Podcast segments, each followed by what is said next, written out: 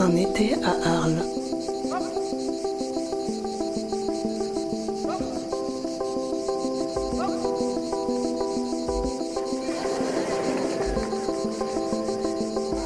Culture. Photographie. Gastronomie. Art de vivre.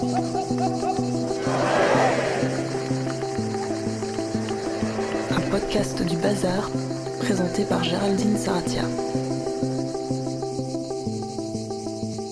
On est à la Chassagnette, à une vingtaine de kilomètres d'Arles, dans un, un endroit assez euh, merveilleux puisqu'il y a un potager de 2 hectares, une grande bergerie qui a été transformée en restaurant. La voix que vous venez d'entendre est celle d'Armand Arnal. Armand Arnal a 40 ans, il est le chef étoilé de la Chassagnette, un des meilleurs restaurants de Arles, ou plutôt de ses environs, puisqu'il est situé à environ une demi-heure de la ville. Armand le dirige depuis 12 ans. Originaire de Montpellier, Armand y passe quelques années puis grandit à Paris. Il se met à la pâtisserie à l'adolescence et fait ses débuts chez Pierre Hermé. Quelques années plus tard, il se met à la cuisine et rejoint l'équipe d'Alain Ducasse. Direction New York, il y vivra de très nombreuses expériences, il fera des rencontres, des voyages, au Japon notamment. En 2006, Maya Hoffman lui propose de reprendre les rênes de la chassagnette. Il accepte et propose alors une cuisine bio qui concentre toutes ses influences et fait dialoguer le Japon avec la Camargue environnante. Surtout, sa cuisine compose avec l'existant, avec la nature, avec les saisons. Tout ou presque provient de son immense potager, un verger de 2 hectares cultivé en biodynamie. Les autres produits proviennent tous de la région. Je me suis assise à ses côtés, sur un banc, au milieu du potager, au milieu des cigales aussi, pour qu'il me raconte son parcours, sa conception de la cuisine, son Arles. On l'écoute. Alors Armand Arnal, bonjour, on est donc euh, dans votre potager à la Chassagnette. C'est un restaurant que vous dirigez depuis 12 ans. Vous êtes euh, originaire de Montpellier, Enfin, vous avez vécu dans plein d'endroits à Paris, à New York. Votre premier souvenir euh, d'Arles, il remonte à quand? Il remonte à pas mal d'années, à plus d'une vingtaine d'années, euh, la première fois que j'ai découvert le Norpinus. C'était, euh, je crois, l'occasion d'un dîner, puisque mes parents étaient, sont très amis pardon, avec, euh, avec Annie Gou, la directrice du Norpinus. Et je me souviens de cet endroit comme un, lieu absolument extraordinaire. C'est la première fois que je découvrais Arles et que je découvrais cet endroit. Et voilà, ça m'a énormément séduit. La ville m'a beaucoup plu. Moi, je l'ai découvert à travers la Camargue, d'abord, puisque j'ai vécu longtemps avec quelqu'un qui habitait à Aigues-Mortes. Donc, euh, la Camargue, on- même petit, on s'est toujours euh, promené, baladé dans, dans ce coin-là. Donc, je l'ai- connu à travers la Camargue, avant d'arriver par euh, l'autre côté. Donc, je suis vraiment arrivé par le delta, on va dire. Beaucoup plus que par la route traditionnelle. C'est une ville dans laquelle vous vous êtes installé en 2006. À l'époque, Maja Hoffman cherchait quelqu'un pour reprendre la Chassagnette. Euh, quelle relation vous avez aujourd'hui avec la ville de Arles? Comment vous définiriez ça? On a appris à s'apprivoiser parce que c'est une ville où il y a énormément de, de gens euh, très différents, très cultivés. euh, Il y a un axe très populaire aussi. Il y a, il y a tout cet aspect aussi euh, Camargue qui est très fort, où on a l'impression que la ville est en ébullition tous les samedis matins avec le marché qui a, qui a vraiment tout, tout le contour de cette ville qui est, qui est quand même énorme, hein, qui est très étendue, parce que je crois que c'est la plus grande commune de France. Donc il y a tout ce mélange culturel qui, s'agite, alors beaucoup l'été, mais euh, aussi l'hiver. Cette cohabitation est assez incroyable. C'est une ville qui vous donne pas forcément euh, les clés tout de suite. Il faut savoir un petit peu euh, partager, en tout cas, je crois. C'est une ville qui est assez hybride parce qu'elle est à la fois, elle a une dimension très large, mais elle est en même temps très très village. Elle a aussi ce truc des grandes villes, c'est qu'elle a des petits quartiers. C'est assez perturbant au départ. On ne sait pas si c'est une ville, si c'est un village. On, on, voilà, on voyage, euh, qu'on soit dans le quartier de la Hauture ou qu'on descende sur le quartier de la Roquette. On est déjà dans deux villes différentes. Vous, votre quartier, c'est quoi? Moi, j'habite aux arènes. Mais c'est c'est vrai que ce phénomène de, de quartier dans, dans une ville qui a une dimension village, c'est assez, euh, assez troublant au départ. Je pense que les, les Arlésiens, une fois qu'ils vous ont adopté, c'est à vie. Ça, c'est quand même assez incroyable. Vous parliez de la Camargue, c'est central au niveau de votre cuisine aujourd'hui. Euh, C'est quoi euh, la particularité de la Camargue? Alors moi je trouve que la particularité de la Camargue c'est sa lumière. C'est ce qui m'a le plus séduit. Ensuite euh, il y a un écosystème qui est assez intéressant puisque on s'aperçoit que la main de l'homme est nécessaire à la survie du sauvage. Et donc, euh, on a ce contraste aussi en Camargue qui est très intéressant pour ça, parce qu'on est toujours euh, dans des paysages et dans des lieux qui sont entre la nature sauvage et euh, la nature qui a été travaillée par l'homme. Et il y a cet équilibre qui se met en place et qui crée ben, des, des lieux assez incroyables. Et vous, du coup, quand vous êtes arrivé ici en 2006, avant vous aviez fait euh, un apprentissage assez long, vous aviez travaillé avec Pierre Hermé, vous aviez travaillé à New York euh, avec Alain Ducasse, puis ensuite, euh, je crois pour les laboratoires d'Alain Ducasse, à partir de Paris, vous alliez dans plein d'endroits, vous êtes allé au Japon. Quand vous êtes arrivé ici et que vous êtes stabilisé, comment est-ce que ça a modifié votre cuisine? Alors, ce qui s'est passé, c'est que je me suis beaucoup appuyé sur le jardin en fait. Quand je suis arrivé, euh, j'ai pris euh, un calendrier des légumes. J'ai regardé, tiens, qu'est-ce qui se passait par exemple au mois d'avril, puisqu'on ouvrait le mois d'avril. Et donc je suis allé voir mon jardinier, je lui ai dit, bon ben voilà, au mois d'avril il y a ça, ça, ça. Euh, comment, comment ça se passe? Ça arrive quand en cuisine? Il m'a dit non, écoute, ici c'est un lieu qui a besoin de temps, qui a besoin de plus d'espace pour laisser le temps aux, plantes de se mettre en place. Donc ben, il va falloir attendre.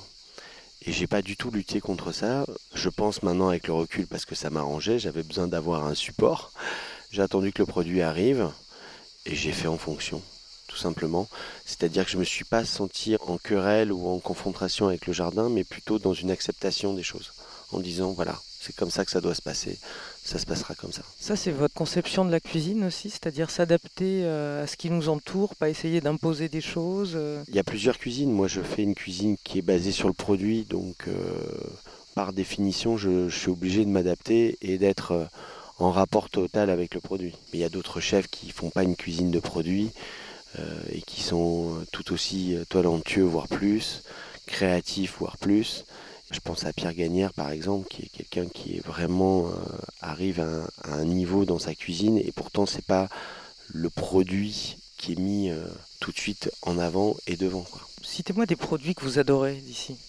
Mais j'aime tout, euh, j'aime tout parce que je suis tellement connecté maintenant avec le jardin que je suis heureux d'être à l'époque des tomates, des aubergines et des courgettes. Mais dans deux mois, je serai encore plus heureux de rentrer dans l'automne et de travailler sur la courge, de travailler sur les légumes racines. Donc euh, c'est vrai que la nature est assez bien faite pour ça, c'est que tous les quatre mois ça change et on n'a pas trop le temps de se lasser. Il y a quelques produits euh, qui sont des produits phares que j'adore, qui sont euh, la roquette, le fenouil. ça fait vraiment partie des choses qu'on retrouve dans ma cuisine assez souvent. J'aime beaucoup l'amertume, j'aime beaucoup les agrumes. Voilà, je préfère parler de, de ces saveurs-là. Vous avez été le, premier étoilé euh, sans gluten, même si vous n'aimez pas euh, communiquer comme ça. Euh, en fait, finalement, le sans gluten chez vous, c'est aussi le résultat d'une adaptation au milieu. C'est parce que vous travaillez avec des. Moi, je préfère dire qu'on travaille avec de la farine de riz que sans quelque chose. Je trouve que, surtout pour un cuisinier, c'est compliqué de dire sans quelque chose, puisque c'est quand même une histoire de partage et d'abondance, la cuisine. Euh, mais oui, oui, on avait envie de, se dire qu'est-ce qu'on a autour de nous qui peut, euh, qui peut continuer à travailler avec ça. C'est l'importance du travail qu'on fait ici, c'est, la notion de territoire, euh, c'est la notion de, de terre, mer nourricière. C'est tout ça qu'on recherche. Voilà. C'est pour ça qu'on on parle plus de cuisine sous influence locale que d'être locavore. Je pense que c'est important. Voilà. C'est qu'est-ce qu'on a autour de nous qui nous permet d'aller chercher plus loin. Donc c'est toujours amener les choses à l'ouverture maximum. Un été à Arles. Un podcast du bazar.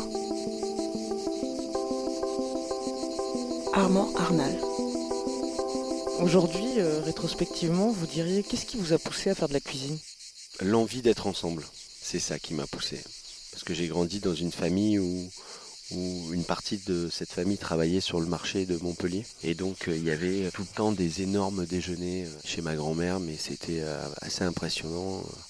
Voilà, ça cuisinait tout le temps et il y avait du monde tout le temps. Et je trouve qu'il n'y a rien de plus intéressant que le fait d'être ensemble autour d'une table parce qu'on on a déposé les armures, on est tous à la même hauteur, on partage des sensations qui peuvent être très forte émotionnellement, euh, ou pas d'ailleurs. hein. On peut aussi euh, être tous d'accord que c'est dégueulasse qu'on mange. on peut ne pas être d'accord aussi. Donc je trouve que voilà, il y a, il y a- il y a un aspect de social qui est très intéressant autour de la table. Et dans ce métier-là, c'est cette mixité sociale qui est très intéressante, puisque il y a des gens de tous bords, qu'ils soient en salle ou en cuisine. Je parle aussi des gens de l'intérieur, je parle pas que des clients. Aujourd'hui, c'est l'un des, des rares lieux où on arrive encore à trouver cette mixitude avec cette envie de travailler ensemble et euh, autour d'un projet qui est un plat, qui est, euh, qui est une assiette, qui est euh, voilà, une envie de, de travailler un produit. Donc c'est c'est assez fabuleux. Vous parliez de l'influence de la petite enfance, de votre grand-mère, de ce goût qui a été développé dès l'enfance. Et après, ça a été quand que vous vous êtes mis à faire de la cuisine, que vous vous êtes dit ça va être ça, va être ça pour moi? Alors j'ai commencé à faire des gâteaux, puisque mes parents euh, ne mangeaient pas de dessert. Donc la seule façon de manger des desserts à table, c'était de les faire. Donc j'ai commencé à faire des tartes, je sais pas, vers euh, 14 ans, quelque chose comme ça. Mon premier livre, c'était un livre de Jean-Pierre Coff, qui était euh, un livre sur les tartes. Et après, de fil en aiguille, euh, le fiancé de ma mère à l'époque était un bonhomme qui cuisinait plutôt très bien. Et donc de fil en aiguille, on a rencontré des gens. Un jour, Pierre Hermé est venu à la maison euh, pour dîner. J'avais fait un gâteau et puis il m'a dit voilà, ça t'intéresse de faire un stage. Et après, le passage de la pâtisserie à la cuisine. Il s'est fait, comme j'ai commencé très jeune, j'avais envie de liberté quand même. Et, euh, il y a une rigueur en, en pâtisserie qui est, euh, qui est inévitable.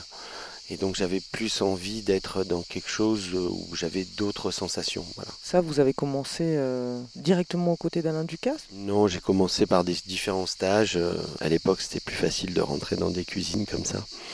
J'ai commencé par différents stages parce que mes parents connaissaient pas, pas mal de chefs. euh, Et donc, j'ai un peu bourlingué à droite à gauche.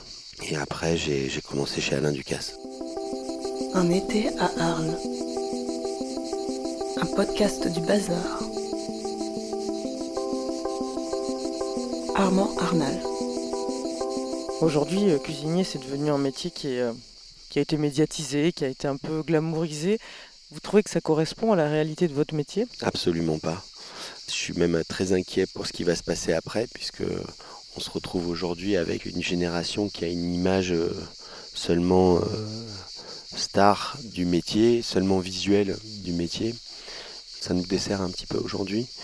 Il faut qu'on arrive à trouver le temps de, de repasser dans les écoles et, et de réexpliquer de façon un petit peu plus euh, normale ce qui se passe. Quoi. Vous diriez quoi, vous, si vous parliez à des étudiants, justement, des jeunes qui veulent devenir chefs Ils ont vu Top Chef, ils ont vu. euh, Je leur dirais que c'est pas la vraie vie, puisque c'est la télé. je leur dirais que il y a énormément de curiosité et euh, de choses euh, très intéressantes à voir dans notre métier, qu'on rencontre énormément de gens. On peut se permettre avec ce métier de voyager dans le monde entier. Il n'y a jamais rien d'acquis. Donc euh, c'est un travail qui est assez fabuleux puisque on est toujours en train de chercher, de, travailler, de, découvrir des choses, de découvrir des gens, de découvrir des produits, d'échanger. Et c'est ça qui est très très beau. Alors après, il y a la réalité du quotidien. euh, voilà. Il y a un côté très répétitif, un côté de tout recommencer tous les jours, après chaque service, de se remettre en question constamment. Mais euh, voilà, un sourire, euh, un remerciement, euh, une sensation gustative, euh, je pense que c'est quelque chose qui, qui prend largement le dessus sur le reste. C'est un métier très perfectionniste aussi, c'est d'une très très grande exigence. Est-ce qu'on arrive un peu à, à faire la paix avec ça à un moment? Bah, ça met du temps, moi j'ai mis 20 ans, donc là ça va mieux. Avant on se met un objectif, donc on se met une barrière, on se dit cette barrière, je dois l'atteindre quoi qu'il en soit, et, si les autres n'y arrivent pas, c'est pas normal, mais en fait euh, il suffit juste d'écouter un peu les gens. Mais il y a deux métiers dans ce métier-là, il y a le côté artisan et il y a le côté artistique, et donc euh, on est toujours balancé entre les deux, entre l'envie de créer, euh, de, faire plaisir, de- d'essayer d'être le meilleur et le savoir-faire du quotidien, le geste qui se répète tous les jours, le laboratoire euh, qu'il faut entretenir tous les jours, la rigueur qu'il faut avoir pour un service, la rigueur qu'il faut avoir pour la propreté, etc. etc. Donc c'est vrai que c'est deux métiers en un et il y a un moment donné où, où on a cette tension pour essayer de réussir et d'y arriver. Mais je pense que c'est dans tous les métiers un petit peu comme ça. Je lisais une interview de vous et vous disiez euh, pour plaire, il faut savoir déplaire. C'est toujours un principe euh, que vous appliquez? Oui, bien sûr. Faut savoir déplaire. Puis surtout, euh, il faut comprendre qu'on fait de la cuisine pour soi. Alors, c'est pas forcément évident quand on est jeune, parce que on a toujours cette image de soi, c'est être égoïste. Mais non, soi, c'est penser à soi et à son équilibre. Donc, essayer de se faire plaisir à soi, c'est déjà un premier pas pour faire plaisir aux autres. Donc euh, bah, nous, quand on a une idée ou quand j'ai une idée, euh, la première personne à qui j'en parle, c'est euh, à mon second Benoît, et j'essaye de voir en lui comment cette idée travaille, parce que si lui il la comprend pas, il pourra jamais la retranscrire. Si ça lui plaît pas, il le fera jamais bien. Donc les premiers qu'on doit convaincre, c'est nos collaborateurs. Et, après, on, essaye de dérouler et de donner le meilleur. Mais ce métier-là, on peut pas trop mentir, quoi. On peut pas trop se camoufler derrière les choses. À un moment donné, ça ressort.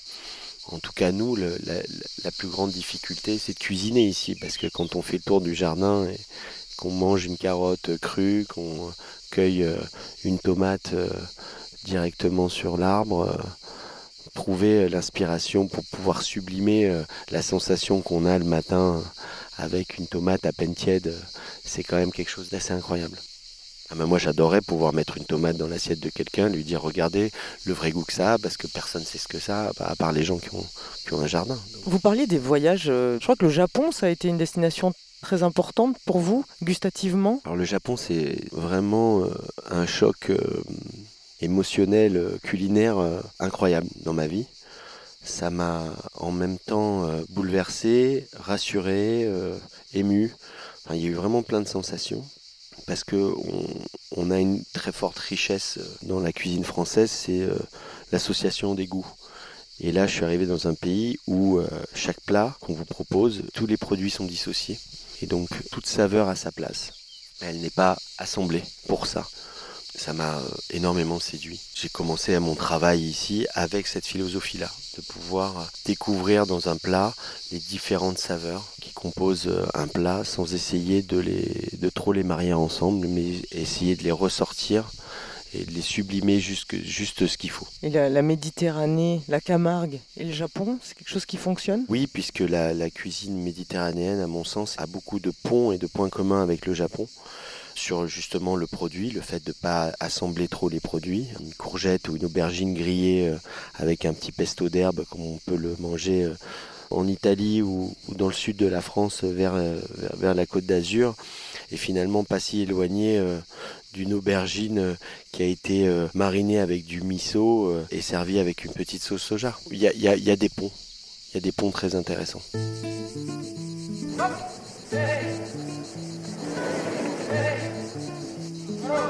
Un été à Arles.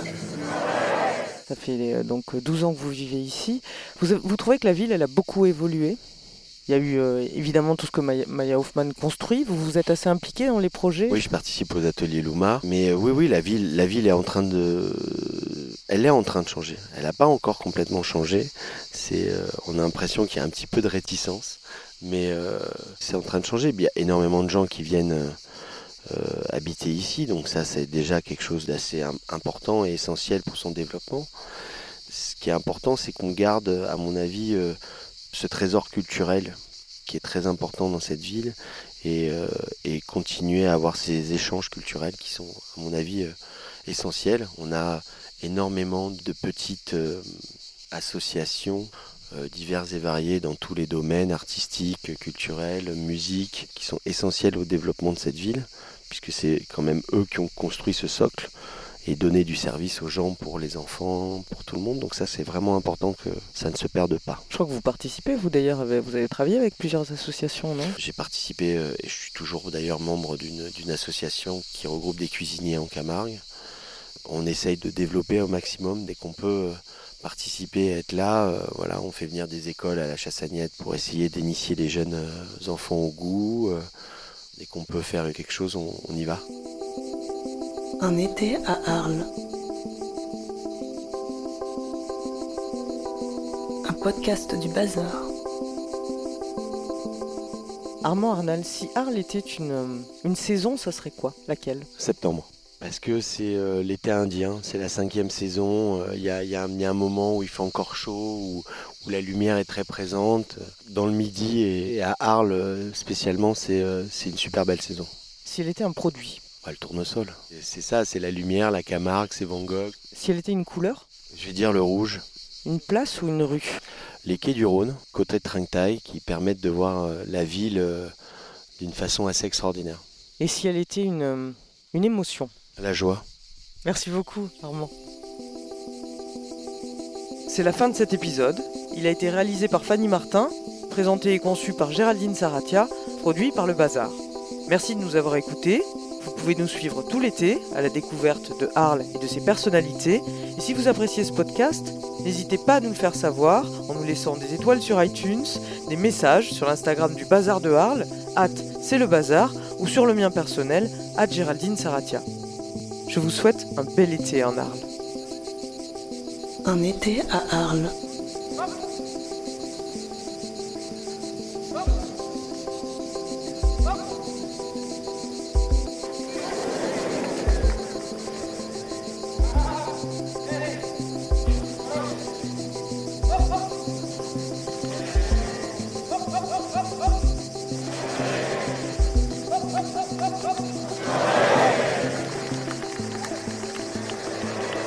Du bazar présenté par Géraldine Saratia.